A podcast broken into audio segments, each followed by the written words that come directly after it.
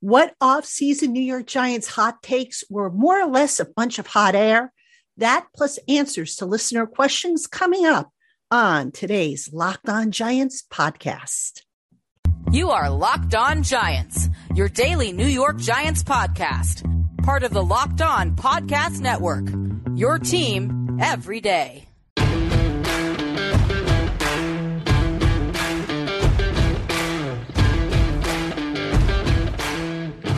Hello, New York Giant fans, and welcome to another edition of the Locked On Giants podcast, part of the Locked On Podcast family, your team every day. My name is Patricia Traina. Happy to have you with us. Happy Monday. We are into our first full week of the month of June. Boy, time is really flying by. And it's going to be another busy week in the land of the Giants as the Giants wrap up OTAs. Uh, they've got OTAs, I believe, Monday, Tuesday, and Thursday. Um, Thursday is going to be the media access one. And then the following week, they conclude their spring workouts with the mandatory mini camp. So, plenty of stuff still to cover on the Locked On Giants podcast. And today's episode of the Locked On Giants podcast is brought to you by FanDuel Sportsbook, the official sportsbook of the NFL. Make every moment more. Visit fanduel.com slash locked on today to get started. All right, on today's Locked On Giants podcast, I wanted to do something a little different. So I went back and I was looking at some of the articles that I had written through the off season over at Giants Country.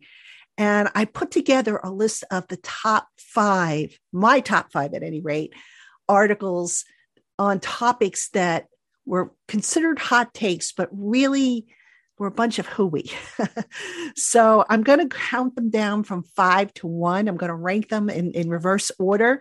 I'd be curious to know what you guys and gals think about you know anything i might have missed or maybe a hot take that should have been higher or lower before i get into the hot takes i, I do want to say a couple things number one regardless of who it is everybody is entitled to have an opinion if somebody has an opinion that I completely disagree with, but that person makes a compelling argument to support their opinion, then you know what? You, you just got to roll with it. And, you know, you just got to respect it. But, you know, sometimes people come out with opinions and their support of their opinions are just lacking, for lack of a better word. So, you know, I'm, I try to be respectful um, when I do my critiques, if you will, over on Giants Country, as well as here on the podcast. Uh, but some of these takes are just, you know, if I could whistle, man, I would just probably, you know, give you a, a real loud whistle or something. But um, we're going to get into them. I've got five of them. I'm going to count them backwards from five to number one. And then later on in the show, I've got some listener submitted questions that I'm going to answer. So that's today's agenda. Again, thank you for tuning in, making us your first listen of the day, or if watching on YouTube, your first watch of the day. Let's get started with item number five. And by the way, I'm linking all these stories that I'm referencing to Giants Country. So you can find them in the uh, show notes if you want to go back and read what I wrote about it if you want to go back and read um, the actual articles, there are links to the articles in in uh, the pieces that I did on Giants Country. Again, all that's in the show notes. All right, item number five: Bleacher Report's off-season grades. Now, Bleacher Report um, basically gave the Giants a decent grade overall, but here's the hot take that had me scratching my head. So they gave a an A minus for trades and free agent activities. Okay, I can live with that. But they gave a C plus for the draft class. What? A C plus? All right, never mind the fact that this draft class hasn't taken a single NFL snap to where, you know, how the heck do you even grade them?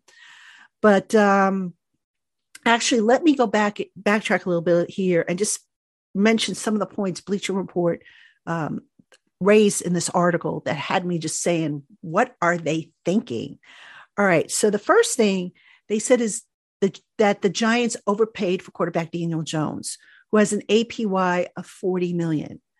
Um, I don't know if anybody bothered to look at what the average APY is for quarterbacks in the NFL, but they did not overpay for Daniel Jones.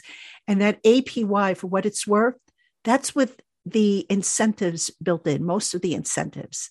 So it's not a true 40 million. It's actually more of a like a 36 million, um, which is where I had figured the Giants would try and land with Daniel Jones. But the incentives and whatnot boost up the value. So it's it's not a true 40 million. That's number, point number one. But let me talk about the grade that they gave to the draft picks. And again, besides the fact that these kids have not yet set foot on on the uh, on an NFL field. All right, let's look at what the Giants did in the draft. All right, they added speed on both sides of the ball. They addressed some glaring needs at center, at cornerback, at wide receiver. All right. They basically got every single draft pick at a good value. These are guys that, if you go back and you look at where they were projected to be drafted versus where they were actually drafted, Joe Schoen did a masterful job. All right. He was patient when he needed to be. He moved up and was aggressive when he needed to be. And he got tremendous value on every single one of his draft picks. So to give this class a C plus, I don't get it. All right. Now, the other concern that was raised in this article was um, there's no true number one receiver to come out of the offseason, which I'll get to in a minute. Um, the run heavy teams like Philly and the 49ers um, are legit concerns for the Giants. And I'll get to that in a minute. But first, you know, let me circle back to the wide receiver comment. No, the Giants did not acquire a true number one receiver. But, ladies and gentlemen, tight end Darren Waller is going to be their number one receiver, right? There's no rule that says that a number one receiver has to be a wide receiver according to position chart. You know, you look at New England and all the years they had Gronk, a tight end, as their number one receiver. You look at um, Kansas City, wh- who has Kelce down there as their number one receiver. So, is having a number one receiver, you know, that big of a deal? I mean, yes, you would like to have it, but if you don't, and you have a good, solid tight end capable of making deep plays, capable of doing damage, capable of drawing defenders to the middle of the field, which opens things up to the outside. Isn't that just as good? So I'm sorry, I don't buy that logic at all, that argument at all. Um, the legit concern about the run defense, you know, and they mentioned Philly and the 49ers. Yes, those are two very good teams. But correct me if I'm wrong. Didn't the Giants add Bobby Okereke to the linebacker corps? Didn't they beef up the depth on the defensive line with A'Shawn Robinson and Rakeem Nunez Roches? I mean, if you're going to give the Giants an A minus for, for free agency and trades, you're going to forget about those three? Come on. Where does that make sense? How does that make sense? It doesn't.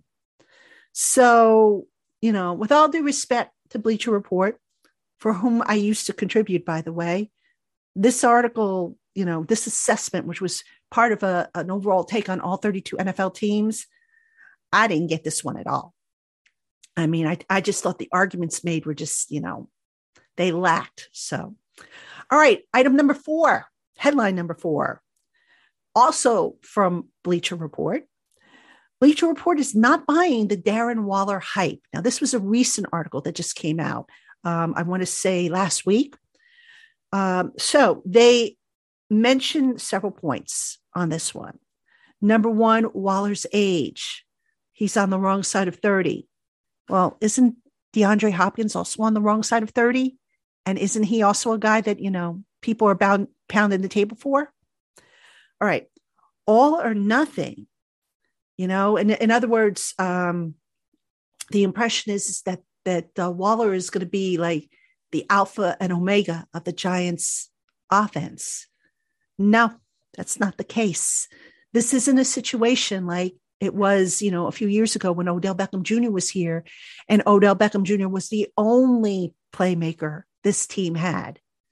I mean, everybody knew it. Everybody, you know, the opponents, they all knew to stop the Giants offense, you stop Odell and you win. It was that simple. That's not the case with this team. You know, Brian Daboll, Mike Kafka, they change up their game plan to where, depending on the matchups, different guys are going to be featured. So one week it might be Waller, next week it might be Slayton or, or Hodgins, one week it might be Saquon. It's not totally dependent on Waller. And oh, by the way, you forgetting about Daniel Bellinger, who looked pretty good last year and who was beefed up uh, to hit to better handle blocking. You don't think he can step in if you needed him to?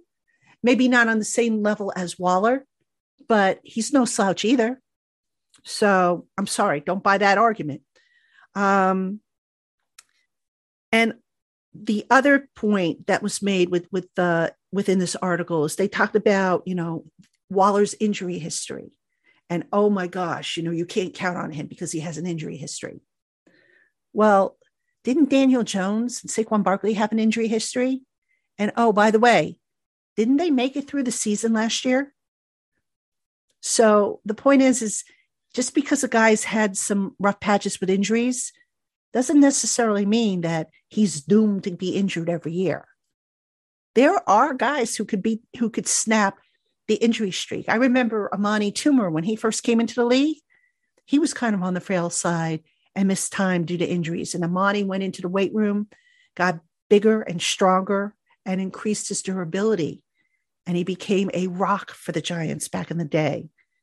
So don't necessarily write off Waller because he's on the wrong side of 30 and he's had injuries. Same as D Hop, by the way. So I'm sorry. That argument that, uh, you know, don't buy the D Waller hype. Now, the only justification I can make for that is we have not seen Waller in this offense. We also, um, you know, we have a lot of spring football left, and we have to see training camp to see how he's deployed because what we're seeing in the spring isn't necessarily what's going to happen in the fall. But, you know, to, to write it off and just say, oh, you know, Waller's not going to make a difference. Uh, yeah, tell that to again to to the Patriots when they had Gronk or the Chiefs, you know, who have Kelce. A good tight end, a good receiving tight end can make a difference. And yes, he can be your number one receiver. So don't poo poo that idea, folks. All right, coming up next, I've got my top three. So don't go anywhere. Hey, Giant fans, get in on all the sports action with FanDuel, America's number one sports book. Right now, FanDuel is giving new customers a no sweat first bet up to $2,500 back in bonus bets if their first bet doesn't win. Just go to fanduel.com slash locked on and sign up today to claim your no sweat first bet. FanDuel offers great promotions, a safe and secure app to place your bets, and instant payouts. Make every moment more with FanDuel, official sports betting partner of the NFL. All right, Giant fans, welcome back to the Locked On Giants podcast. I'm your host, Patricia Traina. And coming up this week, I mentioned before Giants OTA number nine, I believe. That'll be on Thursday. So the plan is to get down to or get up to East Rutherford um, and, uh, you know, do what I've been doing all along taking notes, making observations, and getting a pod out to you as quickly as I can. So that's the plan for Thursday going into Friday. Also, on the show this week, I am hoping to get you an interview. I'm not sure if it's going to happen this week, but I'm hoping soon enough. Um, I've made contact with Tana and Bad Dog. We will be doing a live show. I don't think it's going to be this week, but for sure, I think it would be next week. So that is is uh, in the uh, in the pot, if you will, on the stove. And then also, um, I want to continue a series that I started on Friday, which was expectations for certain select players. So I did the rookies on Friday, and on the next show, I think I want to do um, expectations for guys in year two and then select guys in year three plus. So that's what's coming up on the Locked on Giants podcast. As always, thank you for tuning in. Let's get back to my list of off-season hot takes that didn't really lack a whole lot of uh, steam, if you will. All right. Number three on the list. This one courtesy of CBS Sports. CBS Sports doubts New York Giants return to playoffs, as written by Will Brinson, a guy who, you know, I think does excellent work, by the way. So Brinson, in his argument as to why the Giants may not make the playoffs, the keyword may not, not will not, but may not. He mentioned doubts about Daniel Jones. He mentioned that the situation with Saquon Barkley is a problem. He mentioned the strength of schedule. All right. So let me take these one by one. Daniel Jones doubts. Nowhere in Brinson's argument did he take into consideration that A, the offensive line last year was not consistent. B, the receiving group was one of those mishmashes, of, uh, you know, that were kind of put together that the coaching staff actually got more out of than I think anybody would have guessed they would have. So you also have to take into consideration that last year was a new system for everybody. So guys weren't playing as fast as they might be playing this year moving forward, now that they're in year two of the system. So there were a lot of counter arguments that you could make regarding these doubts that you have about Daniel Jones. Right. And all things considered, Daniel Jones had a decent year. Right. But yet he continues to have haters. And I don't understand why that is. You know, people think that, you know, last year was was the exception rather the rule than the rule.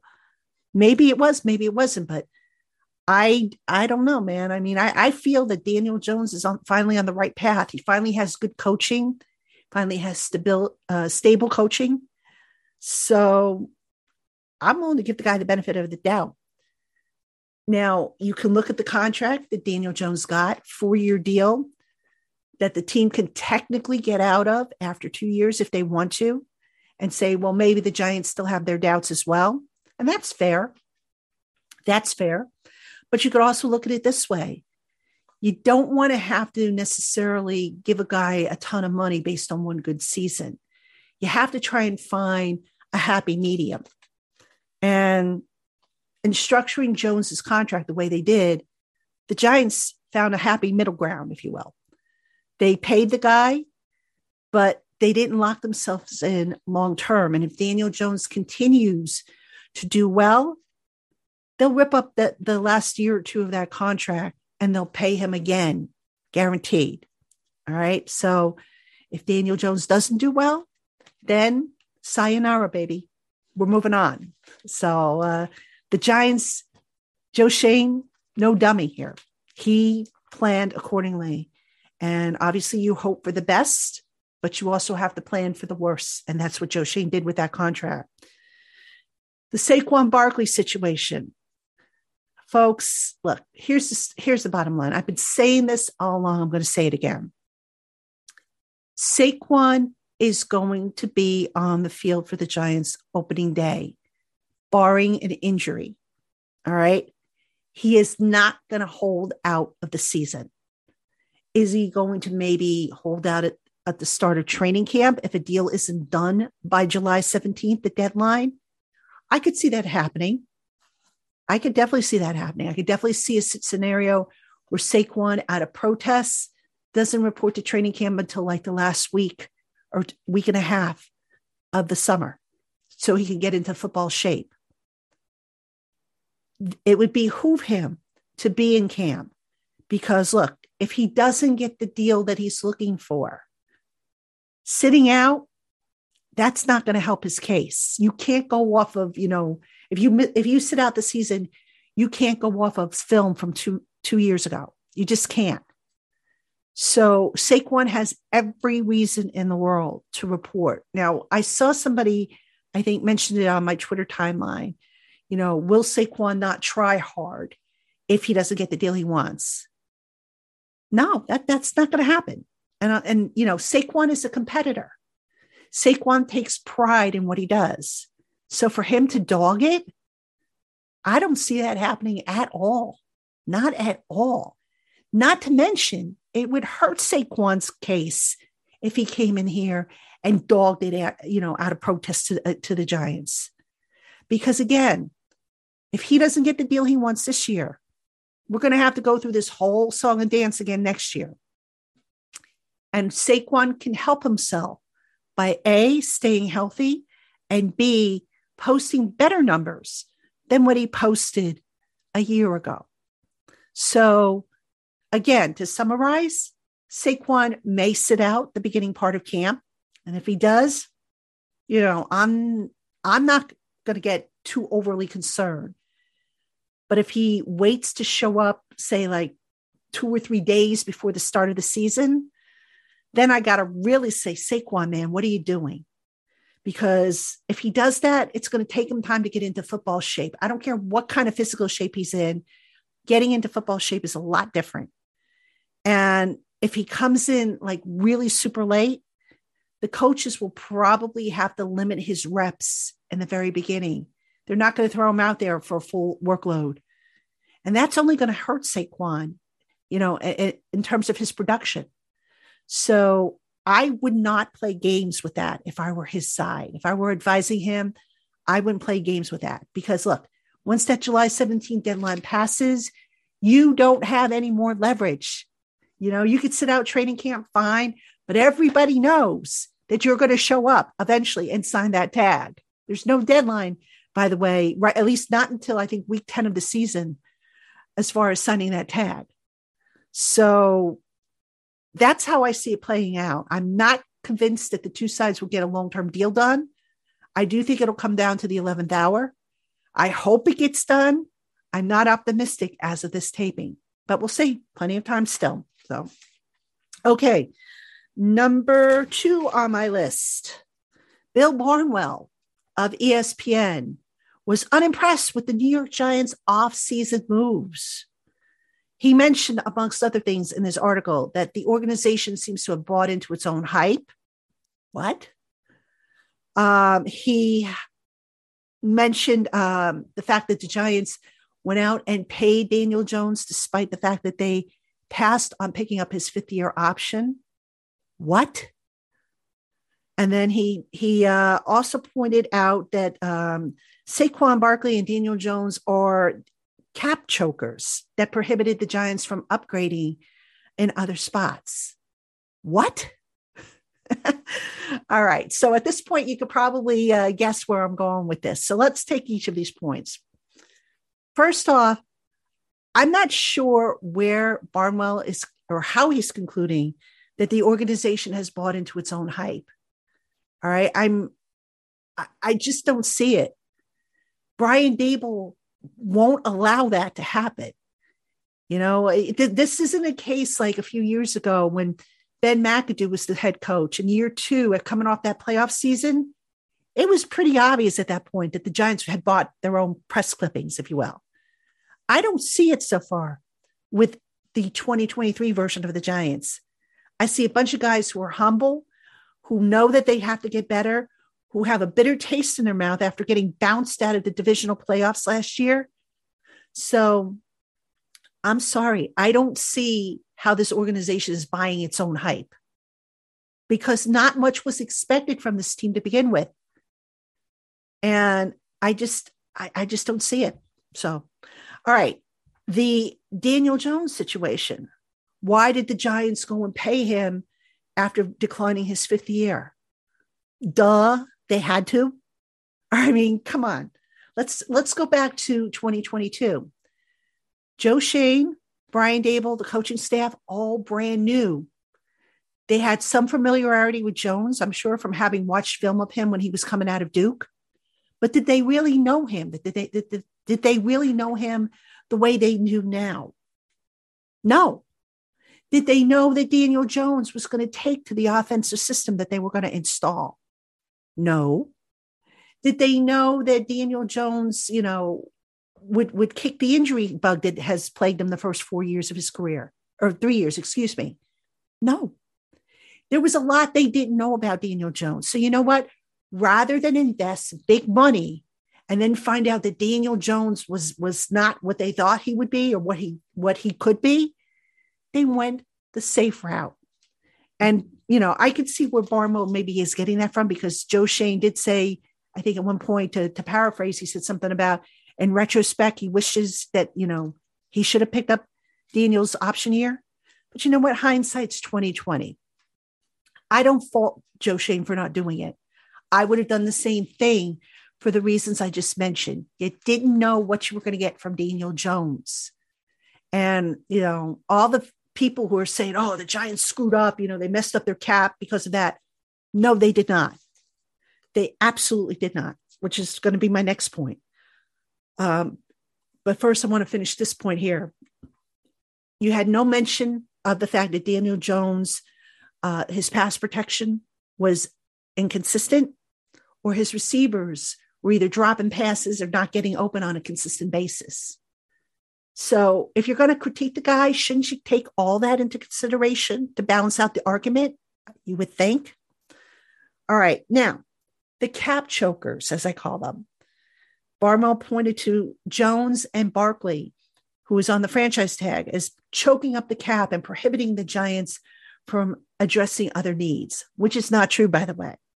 Bobby Okereke, you know, Rakeem Nunez Roches, A'Shawn Robinson, the draft class they were able to fit in, Darren Waller, whose contract they redid. All right, but let's let's stick with Daniel and Saquon.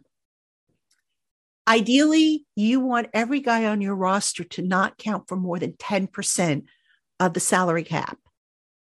All right. So, what does Daniel Jones count for? Glad you asked.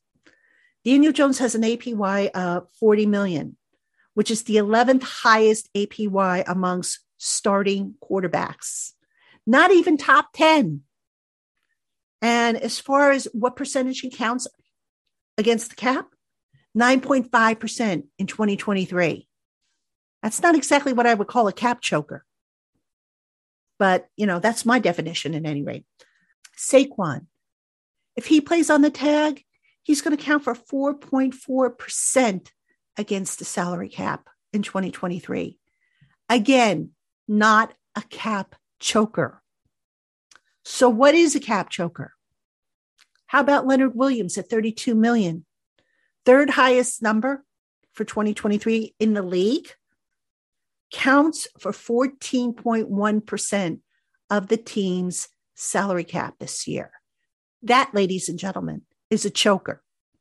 You want another choker? How about the dead money that the team is racking up, which counts for 10.1% of their 2023 cap.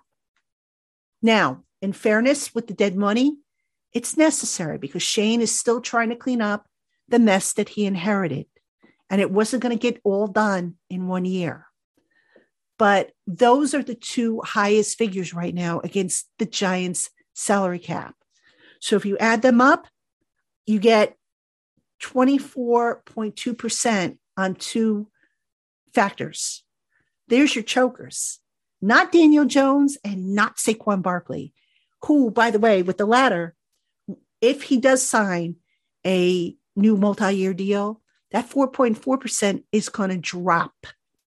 So sorry, don't blame Daniel and don't blame Saquon, Saquon for choking up the cap because it's not true. The numbers say otherwise.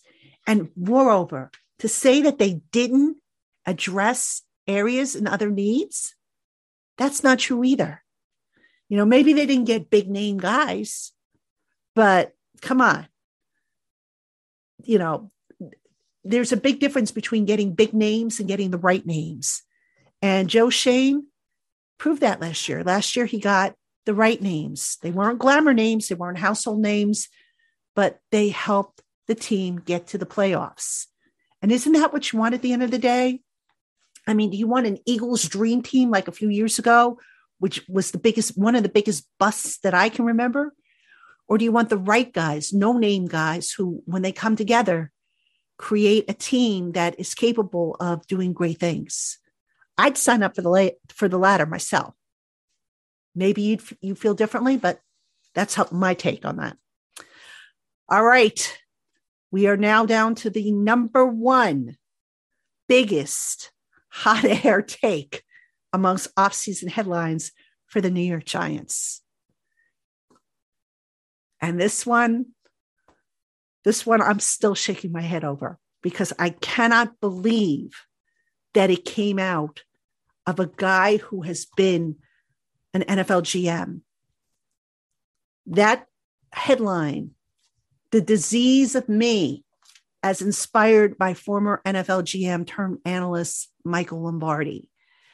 Now, Lombardi, this this took place. Um, I bet I think it was like April or early May when when the, he came out with these comments, and he pointed to the contract impasses with Dexter Lawrence and Saquon Barkley, and insinuated that the Giants had a disease of me in the locker room, and that they weren't good enough to overcome the disease of me.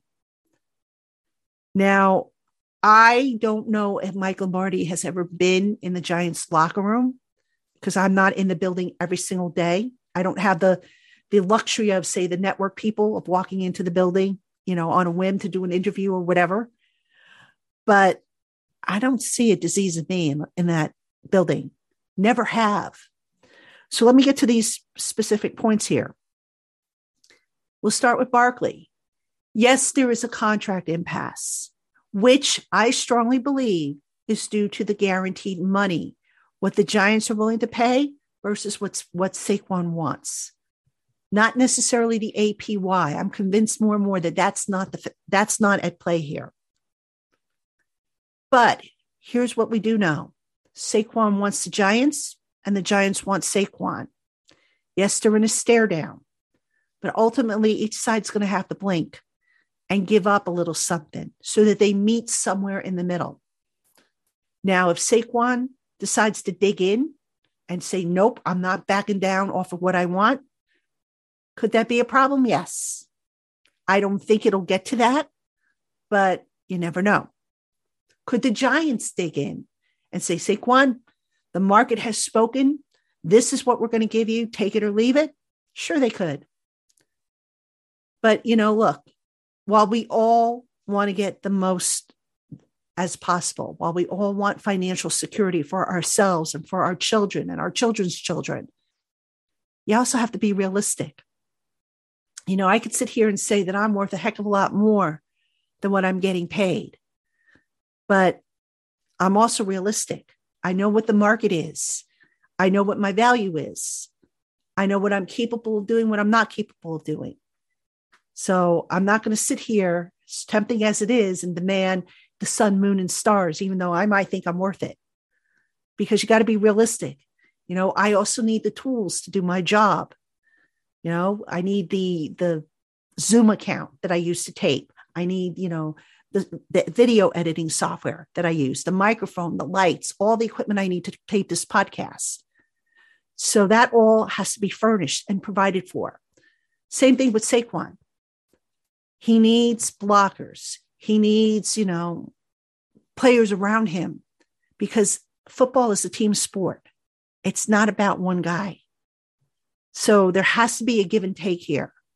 And until there's that give and take, and again, I think it comes down to the 11th hour with him, I don't see anything getting done. At least, you know, not until July when we officially go on Saquon watch um, about a week or so before the uh, the deadline. All right.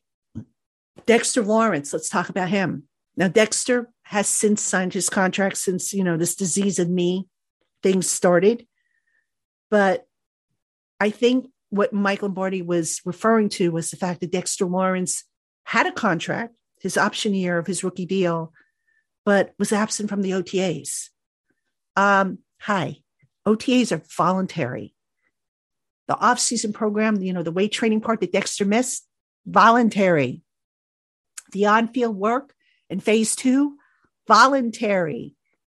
All right. And oh, by the way, Dexter Lawrence, who doesn't have an off-season workout bonus in his contract this year, was at the OTAs last week. So is that a disease of me? Is that a sign of somebody who was selfish? I don't think so. With Dexter, it was all about business. Look, he knew that his contract need, was going to be extended. Schoen and his agents, you know, had conversations for, for weeks. It was just a matter of when the deal got done. and Dexter, you know, stayed away for his own reasons, probably, you know, not to, to get hurt or anything like that, and just waited for it. How is that any different than any other player who decides, you know, hey, my contract is up or it's approaching the end? We're working on an extension. It's not done yet. So I'm going to just lay low until it gets done.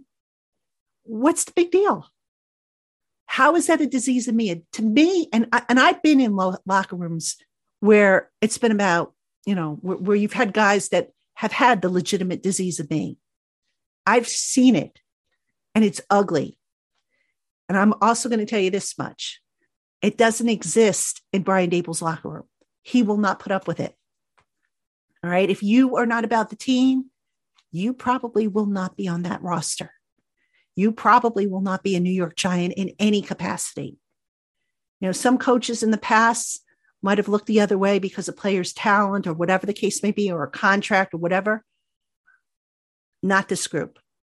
So this disease of me, mm, that one takes takes the uh, trophy in my list of five overblown headlines about the New York Giants this offseason. Did I miss one? Let me know. If you're watching on YouTube, drop a comment below. If you are listening on our audio platforms, send me an email and let me know. All right, coming up next, I have a few listener submitted questions that I want to answer for you. So don't go anywhere. All right, welcome back, everybody, to the Locked On Giants podcast. I'm your host, Patricia Traina. Happy to have you with us. And in this segment, I'm going to answer some of the listener submitted questions that I started getting last week for this uh, particular mailbag. So let's jump right into it. Um, this first one is from Ken Peters, who writes I'm very happy about the non pursuit of DeAndre Hopkins. We're still a year away. Two questions Are you at field level or elevated in the stands? Are you ever going to do a look ahead on 2024 cap space? Ken, thank you for the questions. Um, to answer your first one, at the OTAs, we're kind of field level. And I say kind of because depending on which field the Giants are working on, we could be on the patio, which is slightly elevated, but we're not that far up to where we could see, you know, formations and stuff. If they're on the backfield, what's known as field three, then we're on the same level as the players. So that would answer that one. Um, and a look ahead at the 2024 cap space. You know, I might do a series on that over on Giants Country. Um, whether I adapt that for a podcast, I don't know. But you're right, it is fluid. But I have an idea on how to approach that. Um, and I'll just see how that kind of plays out because, you know, as you know, we're approaching the dead period very, very soon where NFL news and you know there's only so many feature stories and stuff that we could write about and talk about but maybe I'll do something on that um, so still to be determined let's put it that way so thanks for the question Lenny Gerardo asks Thank you for the update. So Jackson was fielding kicks. I wonder why they had him back there if he's not being considered for the main return specialist role, emergency returner. Lenny, um, thank you for the question, first off right now um, they're practicing fielding kickoffs and punts. Kickoffs and punts come off the kicker's foot a little differently. It's just practice. And the more guys you have doing it, the better. I mean, I would not read into any of this right now. Take all this with a grain of salt. You know, um, it doesn't mean that that Jackson won't do it. I doubt he will, but for Brian Daboll to get up there and definitively say, no, he's not going to return punts or no, he's not going to return kickoffs, that wouldn't do any good. I mean, the only good it would do is maybe, you know, calm the fears of people like myself who don't want to see it happen. but uh, it, it's it's really not a big deal, Lenny. I mean, I could go back there and feel punts and, and kickoffs if they asked me to. They just need somebody to catch them so that they can kind of, you know, have the I don't want to call them wedge guys, but the two lead blockers kind of, you know, run their patterns and, you know, it's, it's a timing thing is what I'm getting at. So they just have different guys taking turns at it. It's not a big deal right now. All right. Jeremy Davis asks, how does Darius Slayton look and who do you think will be wide receiver one? All right, Jeremy, wide receiver one is Darren Waller, tight end. I keep saying it. He is going to be the number one receiver. I don't think this team has a number one, a true number one wide receiver. So you're going to see different guys get opportunities each week. But I think right now the plan for the top three is Slayton, um, Jalin Hyatt, and Isaiah Hodgins. And par- uh, top four, excuse me, Slayton, Hyatt, uh, Jalin Hyatt, and Hodgins. Um, Hyatt might be number four right now because he's a rookie. So, you know, Parris Campbell might have bumped up to number one. I don't know, but they, you know, they just don't have a true number one. So, kind of, you know, it's kind of a hard question to answer. Um, as far as Darius Slayton, I haven't really honed in on him, to be honest with you, but I haven't at the same time in my notes, I haven't written anything negative about, oh my God, drop problem or or can't get open or, you know, bad body positioning or, you know, something like that. So I would say no news is good news when it comes to Darius Slayton. Um, I really like, by the way, how he has matured, his perspective on things. Um, I have mad respect for that young man. I really do. I can't say it enough. And uh, look, I thought he was he was a goner, you know, off this roster last year, and I'm so glad I was wrong. You know, so um, thank you for your question. All right, I think I have one more. Let me just see if I have one more question. I think so. Okay, yes, I have one more question from David D. Oh, this is an interesting one. What stats are important with the Hall of Fame induction? Should Tiki and or Ottis Anderson be in the Hall of Fame, and why or why not? Oh, that's a good question, uh, David. Um, I'm really not sure what criteria the Hall of Fame selection committee uses. And I say that because I go back and I look at how Harry Carson how it took like I think 12 or 13 tries for him to get into the Hall of Fame when he clearly had credentials to do it. I don't want to say that the selection process can be political, but I would not be surprised if some of that factors in. Um, I really don't know what the stats are. It, you know, I don't think there's a magic number per se. You know, like I would think if the guy is is a game changer of some sort. You know, you look at a Barry Sanders, for example, or a Jim Brown. Those guys were game changers. You had to you had to literally plan against, you know, to, to stop those guys. And they were hard to stop. You know, Ottis, he was tough to stop in the day too, but you know, on the same level as a Barry Sanders or or a uh, a Jim Brown, I don't know if you can make that argument. And same thing with Tiki, who was kind of a different style runner. Tiki was more of, you know, the, the, the slash and dash, um, also a good receiver out of the backfield. So yeah, I'm, I don't even know if, uh, I'm trying to think, I don't think I've ever seen Tiki's name on the preliminary finalists lists.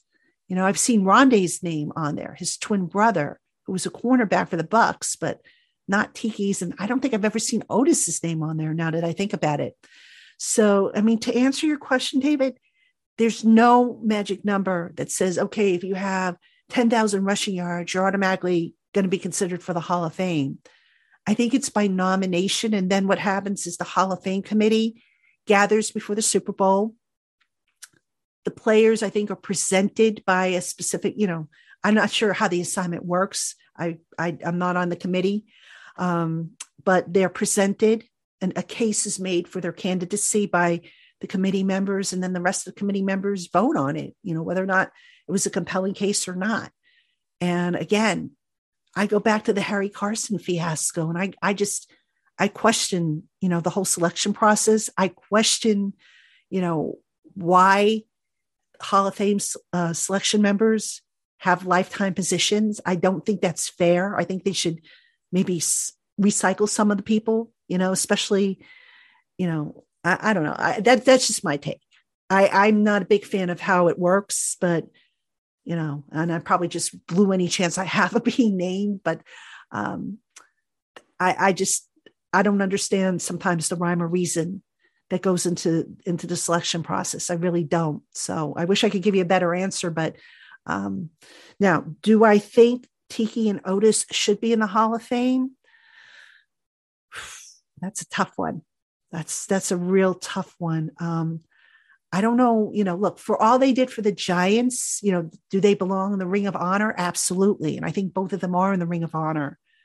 But Hall of Fame, I'm not so sure that that they have, you know, that they that they would get the support to be in the Hall of Fame. It doesn't matter what I think because I don't have a vote, but I'm I'd be willing to, you know, sit go on a limb here and say that I don't think they have the necessary credentials to be voted into the Hall of Fame or even considered for the Hall of Fame. Not saying that's right, just keeping it real with you. So, thank you for the question. And thank you all, as always, for the questions. If you have them, you know what to do. It's in the show notes. For my people who are um, on the text plan, the text messaging group, you can text them to me and uh, I will work them into the program. I should have some slots open uh, this week. So if you have a burning question that you want to ask me, just send them over. And um, you know, if you're if you're on that text that subtext group, that committee, and if you're on that subtext group, that uh, you know that program that I'm running, details of which in the show notes, um, I will see them because they do come right to me.